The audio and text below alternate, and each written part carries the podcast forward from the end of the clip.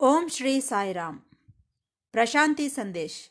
ನೂರ ಅರವತ್ನಾಲ್ಕನೇ ಭಾಗಕ್ಕೆ ಸ್ವಾಗತ, ಸುಸ್ವಾಗತ. ಎಲ್ಲರಿಗೂ ನಮಸ್ಕಾರ.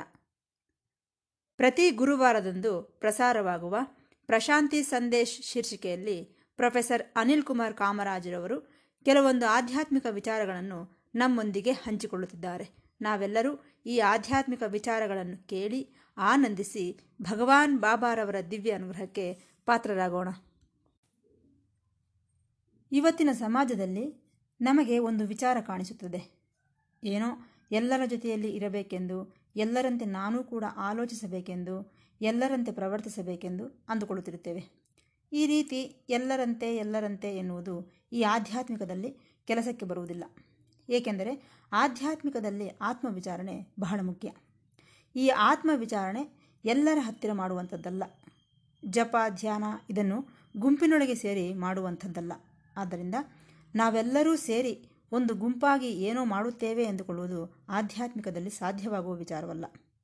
ನಿಜ ಹೇಳಬೇಕೆಂದರೆ ಈ ಗುಂಪುಗಳಲ್ಲಿ, ಮಂದೆಗಳಲ್ಲಿ ನಾವು ಇರುತ್ತಿರುವುದರಿಂದ ನಾವೆಲ್ಲರೂ ಅಂದುಕೊಳ್ಳುವ ಮಾತುಗಳಿಗೆ, ಭಾವನೆಗಳಿಗೆ ವಿರುದ್ಧವಾಗಿ ಯಾರಾದರೂ ಏನಾದರೂ ಅಂದರೆ ಅವರನ್ನು ನಾವು ಕ್ಷಮಿಸುವುದಿಲ್ಲ. ಏಕೆಂದರೆ ನಮ್ಮ ಅಹಂಕಾರ ಪೆಟ್ಟು ತಿನ್ನುತ್ತದೆ. ನಮ್ಮ ಭಾವನೆಗಳಿಗೆ ವಿರುದ್ಧವಾಗಿ ಯಾರಾದರೂ ಮಾತನಾಡಿದರೆ ನಮ್ಮ ಅಹಂಕಾರ ಪೆಟ್ಟು ತಿನ್ನುತ್ತದೆ. ಸಹಿಸಲಾರೆವು. ಈ ಅನೇಕವಾದಂತಹ ಮಾಬ್, ಗುಂಪು, ಮಾಬ್ ಸೈಕಾಲಜಿ ಎನ್ನುತ್ತಾರೆ.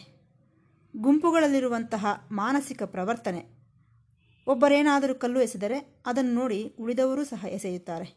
ಒಬ್ಬರೇನಾದರೂ ಜಿಂದಾಬಾದ್ ಎಂದರೆ ಉಳಿದವರು ಸಹ ಜಿಂದಾಬಾದ್ ಎನ್ನುತ್ತಾರೆ. ನೋಡಿದ್ದೀರಾ? ನಾವೆಲ್ಲರೂ ಜೊತೆಗೂಡಿ ಈ ಮಾಬ್ ಸೈಕಾಲಜಿಯಲ್ಲಿ ಬೀಳುತ್ತಿರುತ್ತೇವೆ. ಇದನ್ನು ನೀವೆಲ್ಲರೂ ಗಮನಿಸಿಯೇ ಇರುತ್ತೀರಿ. ಆದರೆ ಸತ್ಯ ಎಂಬುದು ನಿಶ್ಶಬ್ದತೆಯಲ್ಲಿ ಗ್ರಹಿಸಲ್ಪಡುತ್ತದೆ ವಿನಃ ಕೇಕೆ ಹಾಕುವುದರಲ್ಲೋ ಗುಂಪುಗಳಲ್ಲೋ ಕಾಣಿಸುವಂಥದ್ದಲ್ಲ ಇಷ್ಟಕ್ಕೂ ಈ ಸತ್ಯವೆಂಬುದು ಈ ಜನಗಳು ಅಂದುಕೊಳ್ಳುವುದಕ್ಕೆ ವಿರುದ್ಧವಾಗಿರುತ್ತದೆ. ಏಕೆಂದರೆ ಸತ್ಯವೆಂಬುದು ವ್ಯಕ್ತಿಗೆ ಸಂಬಂಧಿಸಿದ್ದು, ಸಮಿಷ್ಟಿಗೆ ಸಂಬಂಧಿಸಿದ್ದಲ್ಲ. ಸಮಿಷ್ಟಿ ಎಂದರೆ ಗ್ರೂಪ್, ಕಮ್ಯುನಿಟಿ, ಸಮಾಜಕ್ಕೆ ಸಂಬಂಧಿಸಿದ್ದಲ್ಲ, ಇದು ವ್ಯಕ್ತಿಗೆ ಸಂಬಂಧಿಸಿದ್ದು. ಈ ಸಮಾಜಕ್ಕೆ ಸತ್ಯದೊಂದಿಗೆ ಕೆಲಸವಿಲ್ಲ. ಈ ಗುಂಪಿಗೆ, ಮಂದಿಗೆ ಬೇಕಾಗಿರುವುದೆಲ್ಲ ಸಂತೋಷಪಡಿಸುವಂತಹ ಮಾತುಗಳು, ಸಮಾಧಾನಪಡಿಸುವಂತಹ ಮಾತುಗಳು. ಅಷ್ಟೇ ವಿನಃ ಸತ್ಯದ ಅವಶ್ಯಕತೆ ಇಲ್ಲ. ಈ ರೀತಿ ಈ ಸಮೂಹದಲ್ಲಿ, ಗ್ರೂಪ್ನಲ್ಲಿ ಸಾಹಸ ಮಾಡುವವರಾಗಲಿ, ಅನ್ವೇಷಕರಾಗಲಿ ನಮಗೆ ಬೇಕಾಗಿಲ್ಲ. ಏಕೆಂದರೆ ತಿಳಿಯದೇ ಇರುವಂಥದ್ದರಿಂದ ತಿಳಿದುಕೊಳ್ಳಬೇಕಾಗಿರುವುದಕ್ಕೆ ಮಾಡುವ ಒಂಟಿ ಪ್ರಯಾಣ ಆಧ್ಯಾತ್ಮಿಕತೆ. ಈ ಒಂಟಿ ಪ್ರಯಾಣದಲ್ಲಿ ನಮಗೆ ಜೊತೆಯಾಗಿ ಯಾರೂ ಇರುವುದಿಲ್ಲ. ಹಾಗಾಗಿ ಆಧ್ಯಾತ್ಮಿಕದಲ್ಲಿ ಹೆದರು ಪುಕ್ಕಲುತನ ಕೆಲಸಕ್ಕೆ ಬರುವುದಿಲ್ಲ. ಯಾವುದಕ್ಕಾದರೂ ಸರಿ ನಾವು ಚಾಲೆಂಜ್ ಮಾಡುವುದಕ್ಕೆ ಸಿದ್ಧರಾಗಿರಬೇಕು. ಕೊನೆಗೆ ಪ್ರಾಣವನ್ನಾದರೂ ಸರಿ. ಏಕೆಂದರೆ ಒಬ್ಬ ಸಾಧಕನಿಗೆ, ಒಬ್ಬ ಆಧ್ಯಾತ್ಮಿಕ ವ್ಯಕ್ತಿಗೆ ಪ್ರಾಣವೆಂದರೆ ಏನು? ಈ ಸೃಷ್ಟಿಯೆಲ್ಲ ಪ್ರಾಣವೆಂದು ಭಾವಿಸುತ್ತಾನೆ. ಪ್ರಾಣಿ ಪಕ್ಷಿಗಳಿಗೆ, ವೃಕ್ಷಗಳಿಗೆ, ಮಾನವ ಜಾತಿಗೆ ಎಲ್ಲದಕ್ಕೂ ಪ್ರಾಣ ಒಂದೇ ಆ ರೀತಿ ಪ್ರಾಣವನ್ನು ಎಲ್ಲರಿಗೂ ಸಂಬಂಧಿಸಿದ್ದು ಎಂದು ಭಾವಿಸುತ್ತಾನೆ ಸಾಧಕನು. ಆದರೆ ಈ ಗುಂಪಿಗಾಗಲಿ, ಮಂದೆಗಾಗಲಿ, ಈ ಸಮಾಜಕ್ಕಾಗಲಿ ಇದರ ಅವಶ್ಯಕತೆ ಇಲ್ಲ. ಅದಕ್ಕೆ ಅನುಕೂಲವಾಗುವಂತಹ ಸಿಹಿ ಸಿಹಿಯಾದ ಮಾತುಗಳು ಬೇಕಷ್ಟೆ. ಏಕೆಂದರೆ ಈ ಮಾತುಗಳನ್ನು ಕೇಳಿದರೆ ಸಾಕು. ಅವರು ಏನೂ ಮಾಡುವ ಅವಶ್ಯಕತೆ ಇಲ್ಲ.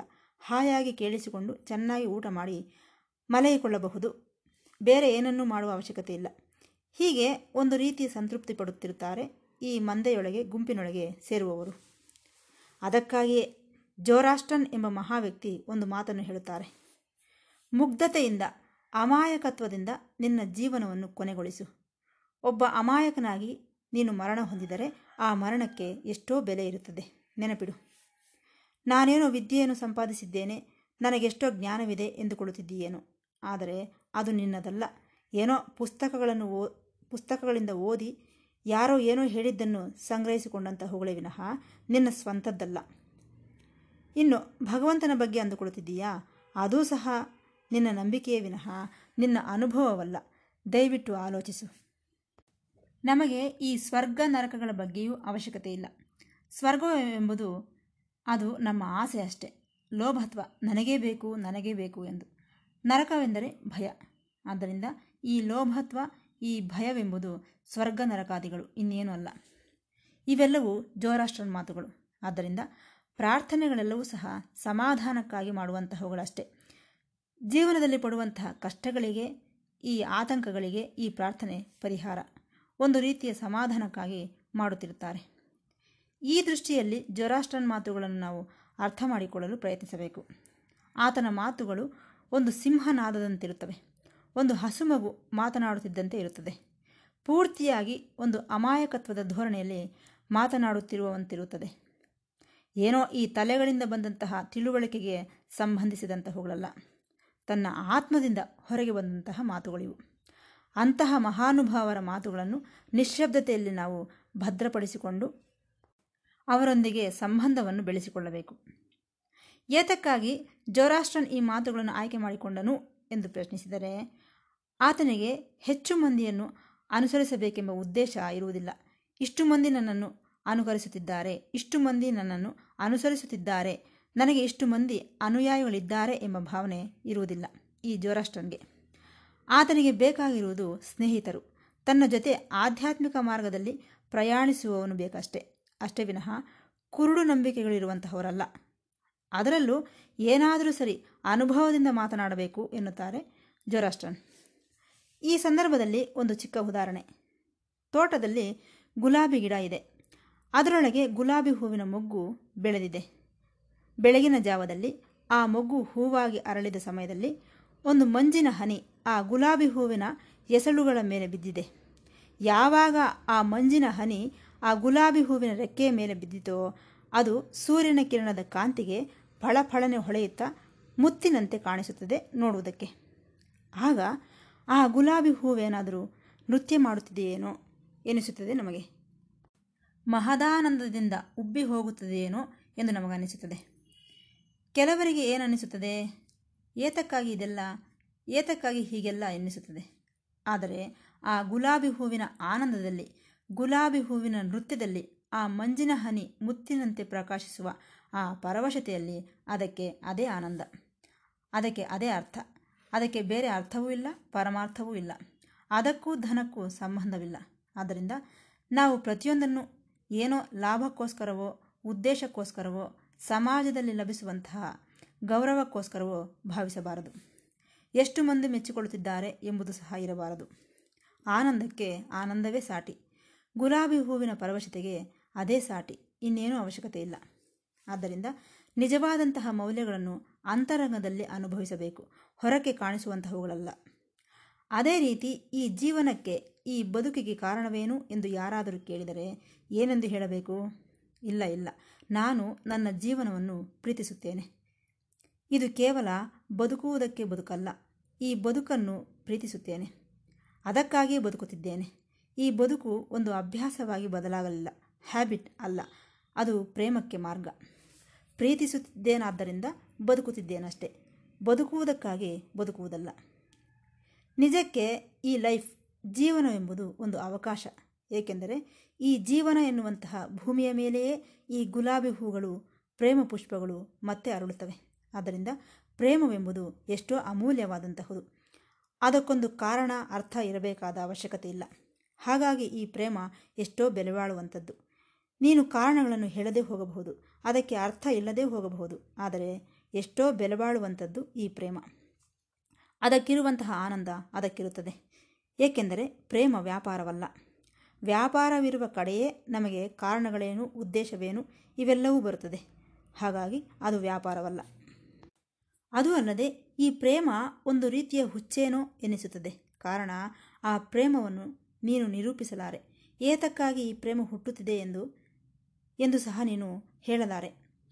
ನೀನು ಕಾರಣಗಳೇನು ಹೇಳಲಾರೆ. ಪ್ರೇಮ, ಪ್ರೇಮವೇ. ಇಷ್ಟಕ್ಕೂ ಪ್ರೇಮ ಎಂದರೆ ಏನು? ನಮ್ಮ ಹೃದಯಗಳಲ್ಲಿ ಒಂದು ಸ್ಥಾನವಿದೆ ಈ ಪ್ರೇಮಕ್ಕೆ. ಇದೇನೋ ನಮ್ಮ ತಿಳುವಳಿಕೆಗೆ ಸಂಬಂಧಿಸಿದಲ್ಲ ಈ ಹೃದಯ ಸ್ಥಾನದಲ್ಲಿರುವ ಪ್ರೇಮವನ್ನು ಒಂದು ವಸ್ತುವಂತೆ ಬದಲಾಯಿಸಲಾರೆವು. ಈ ಪ್ರೇಮ ನಮ್ಮ ಜೀವನದ ನೃತ್ಯ, dance of life, love is the dance of life. ಈ ಜೀವನವೆಂಬುದು ಒಂದು ನೃತ್ಯ. ನೋಡಿದ್ದೀರಾ? ಆದರೆ ಲೌಕಿಕರಿಗೆ, ಪ್ರತಿಯೊಂದಕ್ಕೂ ಲೆಕ್ಕ ಹಾಕುವಂತಹವರಿಗೆ, ಕಂಪ್ಯೂಟರ್ನಂತಹ ಮನಸ್ಸು ಹೊಂದಿರುವವರಿಗೆ, ಆರ್ಥಿಕ ಲೇವಾದೇವಿಗಳಲ್ಲಿ ಸಂಬಂಧವಿರುವವರಿಗೆ ರಾಜಕೀಯದವರಿಗೆ ಈ ಪ್ರೇಮ ಒಂದು ರೀತಿ ಹುಚ್ಚಿನಂತೆ ಕಾಣಿಸಬಹುದು. ಅಷ್ಟೇ ಅವರನ್ನು ಏನು ಮಾಡಲಾರೆವು? ಇಷ್ಟಕ್ಕೂ ಈ ಪ್ರೇಮ ಎಂಬುದು ಜೀವನದಲ್ಲಿ ಅನೇಕವಾದಂತಹವಳಿಗೆ ಒಂದು ರೀತಿಯ ಔಷಧಿ ಇದ್ದಂತೆ. Greatest healing force in life. Healing ಎಂದರೆ ಗುಣಪಡಿಸುವುದು, ಬಾಧೆಗಳನ್ನು ತೊಲಗಿಸುವಂಥದ್ದು. ಇದು ಪ್ರೇಮ. ಆದ್ದರಿಂದ ಇವತ್ತಿನ ಸಂಕ್ಷಿಪ್ತ ಪ್ರವಚನದಲ್ಲಿ ತಮಗೆ ವಿನಂತಿಸುವುದೇನೆಂದರೆ, ನಮಗೆ ಇಷ್ಟವಾಗದೇ ಇರುವ ವಿಚಾರಗಳನ್ನು ಹೇಳಿದರೂ ಹಿಂದೆ ನಮ್ಮಲ್ಲಿರುವ ಭಾವನೆಗಳಿಗೆ ವಿರುದ್ಧವಾಗಿ ಹೇಳಿದರೂ ಅದನ್ನು ಕೇಳಿಸಿಕೊಳ್ಳುವುದನ್ನು ಕಲಿಯಬೇಕು. ನನಗೆ ಇಷ್ಟವಾಗದೇ ಇರುವುದನ್ನು ಹೇಳಿದ್ದಾರಾದ್ದರಿಂದ ಅದನ್ನು ಕೇಳಿಸಿಕೊಳ್ಳದೆ ಅಲ್ಲಿಂದ ಹೊರಟು ಹೋಗುತ್ತೇನೆ ಎನ್ನಬಾರದು. ಆತನದ್ದೇ ಕರೆಕ್ಟ್ ಆಗಿರಬಹುದು. ಆತನು ಹೇಳಿದ್ದು ನಿನಗೆ ವಿರುದ್ಧವಾಗಿದೆಯಾದ್ದರಿಂದ ಅದು ತಪ್ಪು ಎಂದು ಕೊಡುತ್ತಿದ್ದೀಯಾ? ತಪ್ಪು ತಪ್ಪು. ಆತನದ್ದು ಸಹ ಕರೆಕ್ಟ್ ಆಗಿರಬಹುದಲ್ಲವೇ ಎಂಬ ಭಾವನೆಯನ್ನು ಹೊಂದಿರಬೇಕು. ನೀನು ಒಬ್ಬ ಸತ್ಯಾನ್ವೇಷಕನಾಗಿ ನಿಶ್ಶಬ್ದತೆಯಲ್ಲಿ ಬದುಕುವುದನ್ನು ಕಲಿ ಕಲಿಯಬೇಕು. ಸತ್ಯವೆಂಬುದನ್ನು ನೀನು ಒಂಟಿಯಾಗಿ ತಿಳಿದುಕೊಳ್ಳಬೇಕಾದ ವಿಚಾರ. ಧೈರ್ಯವನ್ನು ಹೊಂದಿರಬೇಕು. ಎಲ್ಲವನ್ನು ಸಾಮಾಜಿಕವಾಗಿ ಗುಂಪಾಗಿ ಸಾಧಿಸಬೇಕೆಂದುಕೊಳ್ಳಬೇಡ. ಅದನ್ನು ನೆನಪಿಡು. ಈ ಪ್ರಾರ್ಥನೆ ಅವಶ್ಯಕತೆಗಾಗಿ ಅಲ್ಲ, ಈ ಪ್ರಾರ್ಥನೆ ನಮ್ಮ ಜೀವನವಾಗಿ ಬದಲಾಗಬೇಕು. ಈ ಪ್ರೇಮ ಅತ್ಯಂತ ಬೆಲೆಬಾಳುವಂಥದ್ದು. ಪ್ರೇಮ ಹುಚ್ಚಲ್ಲ ಎಂಬ ವಿಚಾರವನ್ನು ನೆನಪಿಡು. ನೆನಪಿಡು, ಇದು ಹೃದಯಾಂತರಾಳದಲ್ಲಿ ಇರುತ್ತದೆ ಎಂಬ ವಿಚಾರವನ್ನು ಅನುಭವಿಸಬೇಕು. ಎಷ್ಟೋ ಸಮಸ್ಯೆಗಳಿಗೆ ಈ ಪ್ರೇಮವೇ ಪರಿಹಾರವೆಂದು ತಿಳಿದುಕೊಳ್ಳಬೇಕು. ಈ ಮಾತುಗಳೆಲ್ಲವೂ ಮಹಾನುಭಾವನಾದ ಜೊರಾಷ್ಟ್ರನ್ ವಾಕ್ಯಗಳು ಎಂದು ಹೇಳುತ್ತಾ ಈ ಭಾಗವನ್ನು ಮುಕ್ತಾಯಗೊಳಿಸುತ್ತಿದ್ದೇನೆ. ಮತ್ತೆ ಭೇಟಿಯಾಗೋಣ. ಸಾಯಿರಾಮ್.